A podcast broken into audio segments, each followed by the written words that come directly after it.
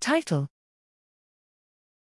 Perceptual learning improves discrimination while distorting appearance. Abstract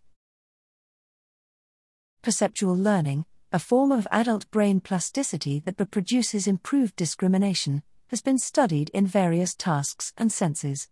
However, it is unknown whether and how this improved discrimination alters stimulus appearance. Here, in addition to a discrimination task, we used an estimation task to investigate how training affects stimulus appearance in human adults. Before and after training, observers were shown stimuli composed of dots moving slightly clockwise or counterclockwise horizontal, whose appearance has been shown to be biased away from horizontal.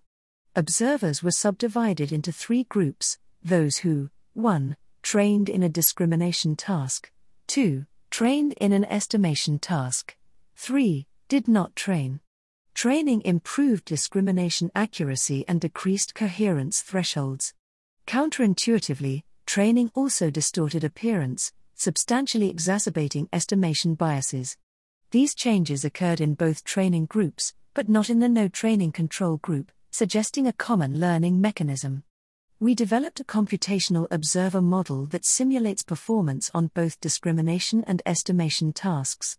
The model incorporates three components 1. The internal representation favors cardinal motion directions, which are most common in the natural environment.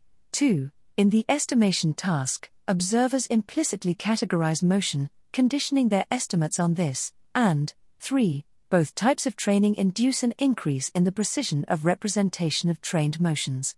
We find that the simulations of the model, fit to individual observer data, can account for their improved discrimination and increased estimation bias. We conclude that perceptual learning improves discrimination while simultaneously distorting appearance.